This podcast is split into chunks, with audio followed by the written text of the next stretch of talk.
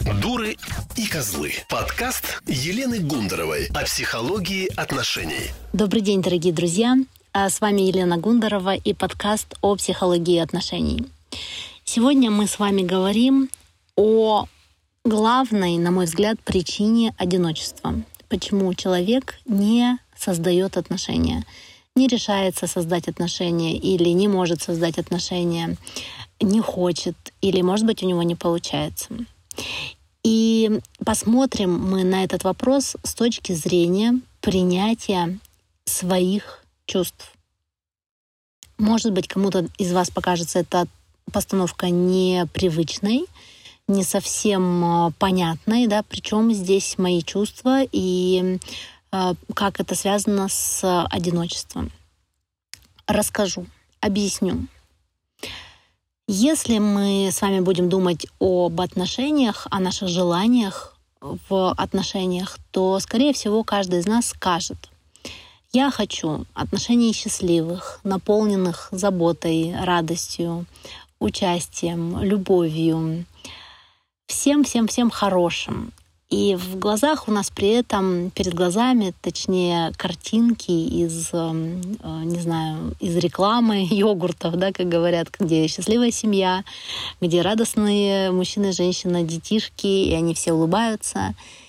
И нам кажется, что счастливые отношения — это вот так, это такая глянцевая картинка, и мы хотим туда, мы хотим себя так чувствовать, мы хотим близости, мы хотим тепла, мы хотим уважения, улыбок, но как только мы идем в отношения, становится понятно, что нам никто эту красивую картинку не гарантирует.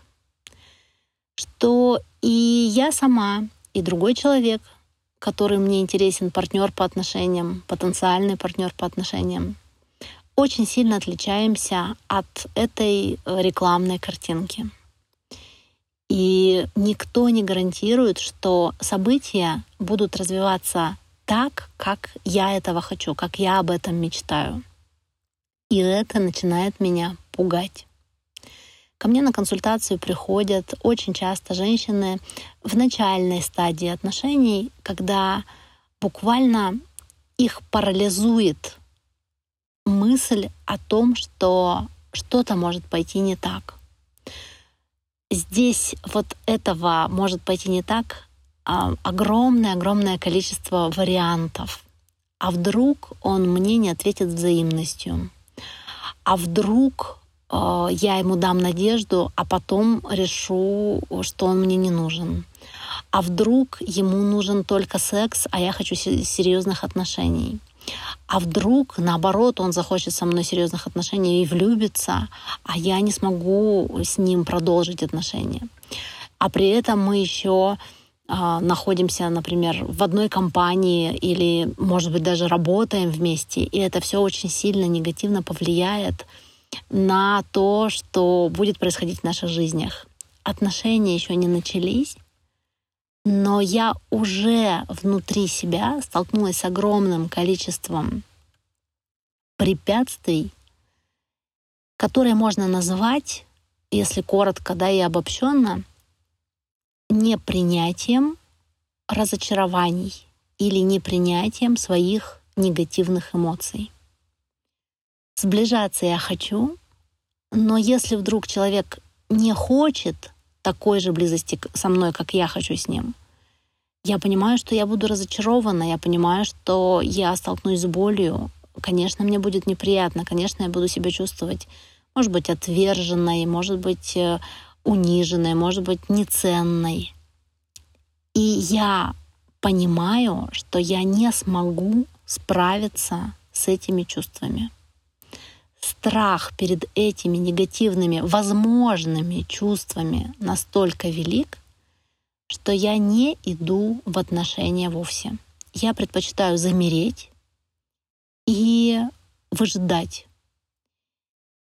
И кто-то совсем, вот у кого-то совсем не случается отношений, кто-то выбирает стратегию, наоборот, идти в отношения только тогда, когда мужчина всячески, там, не знаю, доказал свою верность, или он тотально безопасный, я, ему, я его чувствую как безопасным. То есть здесь может быть очень много вариантов, но всегда, всегда отношения — это такая терра инкогнита, это такая неизвестная земля. Это всегда, когда я на нее ступаю, я не знаю, что там произойдет. Более того, я не знаю, что произойдет со мной. Потому что ведь вот эти опасения о том, что он мне сейчас нравится, а потом перестанет нравиться, я в нем разочаруюсь, и я буду вынуждена об этом ему сказать, э, например, да, или может произойти все что угодно, это очень правильное опасение, потому что так действительно может случиться. Но что же тогда делать? Получается, мы ищем гарантии счастливых отношений, которые нам дать никто не может. И это большая проблема. Мы просто замираем в ожидании чего-то. А надо сказать, что вот эти страхи возникают на каждом, на каждом, на каждом этапе развития отношений. Каждый раз я боюсь, я еще ничего не случилось, а я уже простроила себе такой коридор событийности, да, уже простроила такой вариант, или тоннель, да, если правильно сказать, который я точно знаю, к чему приведет. Или не точно знаю, но этих коридоров огромное количество, и большинство из них меня пугают. И мне кажется, что существует один единственный коридор, вот по которому я идеально должна пройти. Идеально и мой партнер должен пройти. Не на миллиметр не отступив от этого правильного пути — я понимаю, что это невозможно, что неизбежно да, человек будет как-то себя вести не так, как я ожидала, или я буду себя вести не так, как я ожидала, или как он ожидал. Что вот эти разочарования, они неизбежно случатся, они неизбежны. А я сейчас улыбаюсь, потому что я вспомнила анекдот на эту тему. Помните старый анекдот, когда мужик, э, у него сломался утюг, и он решил обратиться к соседке для того, чтобы она дала ему утюг. Он подходит к двери ее, он знает, что это молодая симпатичная женщина, и он звонит в дверь, и пока она идет открывать ему дверь, он прокручивает в голове такую мысль, мысли. «А я сейчас дам, сейчас попрошу у нее утюг, она мне его даст, Потом она меня пригласит на кофе, отказаться вроде бы неудобно. Я приду к ней на кофе, она будет в соблазнительном халатике, а я не удержусь, э, начну к ней там, приставать, там, за ней ухаживать, она подастся, мы переспим. А если мы переспим, то мне придется на ней жениться. И если я женюсь, то ее мама станет моей тещей, а она такая ужасная гадина, я ее видела, она такая грымза, она меня будет пилить. И, в общем, когда женщина открывает дверь, ничего не подозревающая для того, чтобы посмотреть, кто пришел, он на нее смотрит и говорит, да пошла ты нафиг со своим утюгом. А, ну, здесь подставьте, да, любое выражение любой грубости, да, но мы с вами понимаем, что вот такой простроенный тоннель, э, это очень знакомая вещь для каждого человека, кто идет в отношения. И мы представляем себе вот э, это развитие событий, и существует только один единственный вариант, который нас может устроить, а все остальные нас не устраивают. Что же делать? Какое же решение я предлагаю? Ну, здесь надо сказать, что на самом деле, может быть, не все мои слушатели, и, кстати, это очень интересно, я буду признательна, если вы мне напишите в Инстаграм а, елена.гундарова, меня очень легко найти в Инстаграм, и часто мои слушатели пишут мне в Инстаграм, и мне очень приятно получать обратную связь, поэтому напишите. Кто-то может сказать, что да нет, Елена, это все не так, и я не боюсь разочарования, я понимаю, что может случиться все что угодно, и я понимаю, что это риск всегда отношения. И я многократно переживала разочарование, и да, мне было печально, но я справилась, и, в общем-то, все было в порядке. И, скорее всего, такие люди в отношениях сейчас, скорее всего, они не страдают от одиночества. Чем же они отличаются от тех, кто боится? Дело в том, что у нас у всех очень разная внутренняя психическая структура и очень разное отношение к травмам, да, и очень разный опыт. Бывает так, что, ну вот на примере с эм, физическим телом человек получил какую-то травму, ну не знаю, там попала пуля там куда-нибудь в бедро, да, к примеру, не дай бог, но вдруг. И что произошло? Да? Человек эту пулю извлек, или там доктор, э, ему рану промыли, э, зашили, и она потихоньку-потихоньку заросла, и остался шрамик. То есть вот это нормальное течение обстоятельств, когда человек а, вследствие травмирующей ситуации какой-то в его жизни а, все а, вылечил, да, сработали механизмы самовосстановления тела физического, и он функционирует и не хромает, он прекрасно ходит, и все у него хорошо. А другой вариант, когда пулю, например, не извлекли, да, или там часть, осколок, да, например, не извлекли, и она остается в теле человека, и вокруг нее начинается воспаление, и это начинает очень сильно болеть. И это начинает болеть так, что человек не может уже нормально ходить, не может бегать, не может заниматься спортом. То есть это влияет на его жизнь. То есть вот эта травма, а, которая в первом случае никак впоследствии не влияет на жизнь, потому что была исцелена. Во втором случае она становится критически значимой, да, то есть для человека он уже не может, он уже ограничен в своих возможностях. То же самое происходит и с психологическими травмами. Когда человек подвергается какому-то, очень часто это насильственное действие, а, может быть, это психическое насилие, психологическое насилие или физическое насилие или сексуальное насилие. Чья-то психика может с этим справиться и, как я приводила сейчас пример, все это зарастить, да, человек как-то избавился от этого и пошел дальше. А кто-то, пережив насилие, пережив какие-то травмирующие серьезные ситуации, остается вот в таком болезненном состоянии, Э, это называют посттравматическим синдромом, стрессовым синдромом. И как раз это тот случай, когда человек э, искажает свою жизнь из-за того, что у него когда-то произошла эта травма.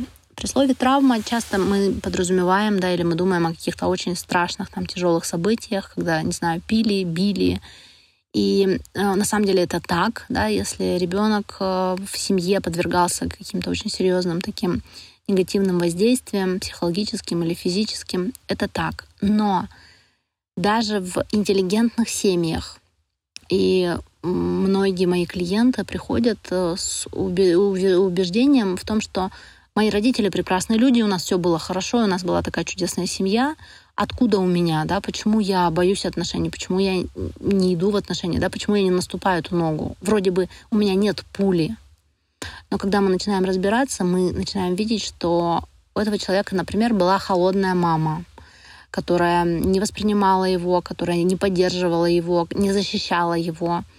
И это происходило не од... неоднократно, да, один раз, там, например, мама не справилась, и ну, это может никак не повлиять на, на психику человека.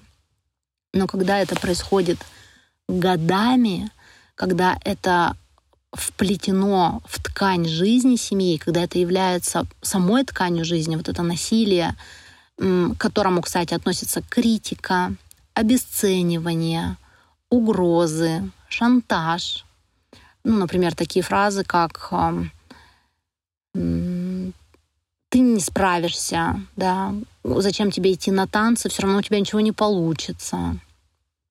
Или когда мама не защищает ребенка от тех, кто его за, за обижает, да, и говорит, ну ничего, иди сам разберись. И такая мама ну, считает, что она поступает правильно, потому что она не поощряет вот это вот состояние ябедничать, да, или закаливает волю ребенка.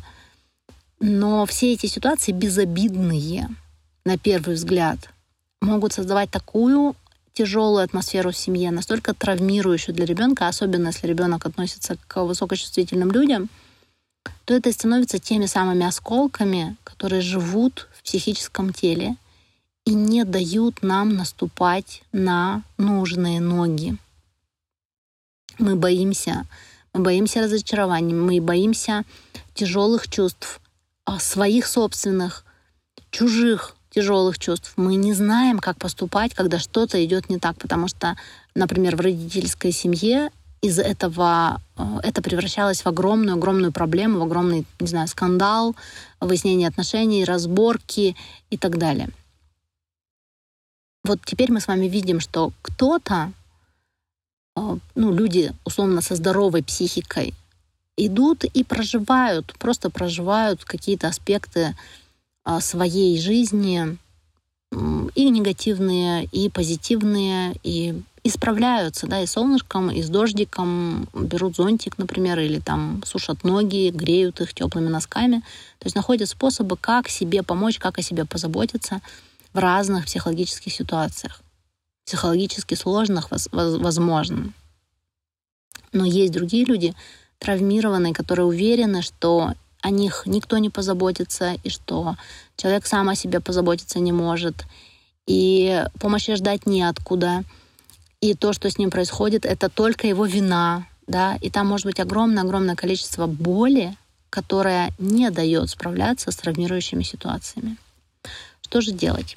Ну, конечно же, если у вас есть возможность, если вы чувствуете в себе потенциал, ресурс, а, все возможный ресурс, то хорошо бы обратиться к психологу с этим вопросом. Потому что сейчас а, современная психология позволяет достаточно легко, ну, не знаю, сказать быстро не могу, но часто достаточно э, в какие-то обозримые сроки, понятные сроки исцелить вот эти травмы, разобраться с этим, решить этот вопрос. И тогда уже человек живет без осколков, да, человек убирает вот эти свои болезненности и может быть функциональным, может быть адаптивным в отношениях в разных ситуациях. Это самый, конечно, лучший вариант. А если у вас есть э, возможность, вам интересна эта тема, и вы чувствуете, что у вас в семье было вот это насилие, то я вас приглашаю на свой очень классный онлайн-тренинг, который называется «Плохая дочь» о пяти типах нелюбви, скрытых типах нелюбви. Да, это такие проявления, которые были э, часто очень в наших семьях постсоветского пространства, не знаю, в 99% семей э, это можно было наблюдать точно совершенно. И это повлияло очень негативно на э, нашу жизнь, на жизнь современного человека и, в частности, на способность строить отношения и справляться с тяжелыми ситуациями в отношениях. Ну, а сейчас я хочу вам дать такую практику, очень небольшую, но она может оказать большое исцеляющее воздействие, и ее может сделать любой человек, может сделать самостоятельно. Это такая ментальная практика, она связана с визуализацией. Поэтому если вы сейчас в каком-то спокойном месте, да, и в спокойной обстановке вы можете поставить э, запись э, на паузу и послушать меня в таком расслабленном режиме, может быть, присесть, закрыть глаза — но даже если вы где-то находитесь в пути или в автомобиле, вы можете ее сейчас послушать и сделать ее вместе со мной. Это не э, будет таким глубоким погружением, но э, это никак не повредит. То есть мы не будем в каких-то трансовых состояниях. Э, вы просто вот чуть менее глубоко погрузитесь. Итак, эта практика называется сад чувств, и она помогает себе начать исцелять очень разные свои чувства. Исцелять, принимать свои разные чувства. Начнем ее вот с чего. Вспомните какое-то чувство, которое у вас прямо сейчас есть и которое вам кажется негативным. Может быть, это раздражение на кого-то, может быть, это недавняя обида или злость, или, не знаю, брезгливость, или отвращение, или чувство униженности. Какое-то вот чувство, может быть, сильное, может быть, не очень. Вот вспомните и как бы вот его сейчас немножко поднимите э, в, из глубин вашего сознания. Может быть, прямо сейчас вас что-то раздражает. И пусть э, назовите это чувство, пусть это будет, например, печаль, да, или страх. Страх, например, неудача в отношениях. И сейчас я предлагаю вам вниманием сконцентрироваться в центре груди, за грудиной. А, что бы вы сейчас ни делали, сделайте это, просто переведите часть внимания в центр груди. И дальше представьте там а, такую какую-то небольшую дверцу или калитку. И увидите, как вы ее открываете, рассмотрите ее в подробностях. У каждого она разная, своя. И вы входите в некое пространство. Это сад чувств, сад, где живут ваши чувства. И осмотритесь там. Посмотрите, что там есть, что вы там можете увидеть, какая там погода, есть ли там что-то вообще, есть ли там растения, какой там ландшафт, какой климат. Осмотритесь, посмотрите и начните потихоньку двигаться по этому саду, рассматривая, наблюдая за тем, что там происходит. И наша с вами задача сейчас — это второй шаг — найти в этом саду дерево того чувства, о котором мы говорили в самом начале. Например, дерево печали или дерево страха. Подойдите к нему, увидите его, посмотрите, что это за дерево. Может быть, это и не дерево, а, например, кустарник или какое-то другое растение. Может быть, вы обойдете вокруг него, посмотрите, как оно выглядит, как себя чувствует. И следующим шагом я предлагаю сделать вот что. Попробуйте мысленно это дерево обнять. Просто обнять за ствол, или если это большое очень дерево, то прислониться к нему лбом, а, или, может быть, сесть рядом с ним. Представьте, как вы его обнимаете, как вы с ним взаимодействуете. Если это кустарник, то, может быть, вам захочется там подержаться за листочки, за веточки, потрогать его как-то. И когда вы это сделаете, понаблюдайте за тем, как изменились ваши чувства. Скорее всего, вы увидите, что если это была печаль, то она как-то уменьшилась, стала менее а, такой проявленной, менее тоскливой. Если это страх, то он тоже как-то поутих. Да? Обратите внимание, что в тот момент, когда мы обнимаем дерево своего чувства, оно как будто становится таким эм, возможным для принятия. Оно не стало противоположным, это чувство. Печаль так и осталась печалью. Но она осталась, может быть, тихой печалью. Да? Это не так пронзительно, это не так остро. И я вдруг понимаю, что я могу с этим справиться. И если вы сейчас обратили внимание на эту печаль, то и поработали с ней, да, пообщались с этим деревом в своем пространстве, то сегодня не ждите, например, от себя, что вы будете супер веселой, супер радостной или супер организованной, как обычно. Позвольте себе прожить эту печаль так, как хочется прожить. И, скорее всего, это будут какие-то более мягкие, более спокойные состояния. Может быть, вам захочется слушать грустную музыку. Может быть, вам захочется подольше погулять э, там по дороге из дома в магазин, к примеру, и посмотреть на какие-то растения. Или, может быть, вам захочется включить какой-то добрый фильм, который вы любите, или, наоборот, печальный фильм и поплакать. Но это будут э, чувства, которые вы можете переносить, которые вы э, принимаете, с которыми вы контактируете.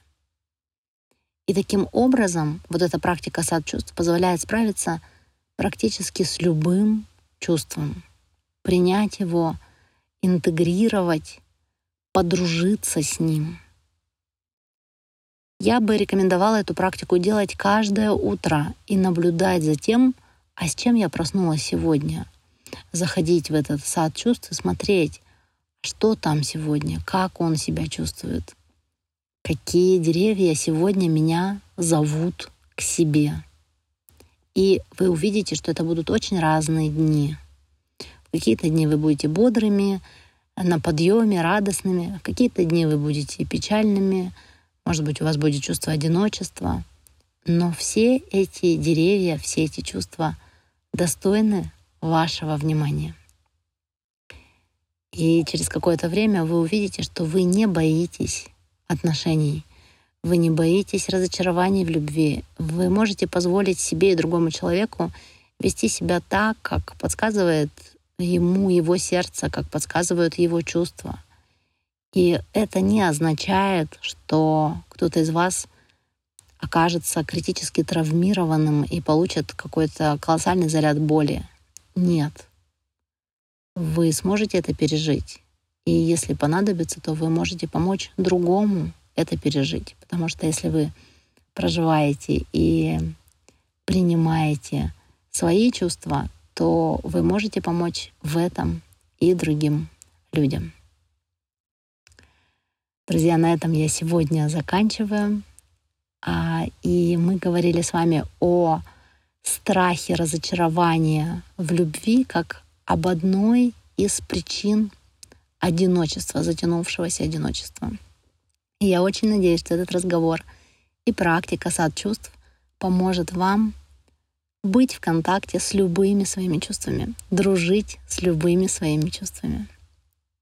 На этом я с вами прощаюсь. Увидимся в Instagram Stories. Ищите меня в Instagram. Пишите ваши отклики мне туда. И до скорой встречи. Пока. Елена Гундарова о психологии отношений.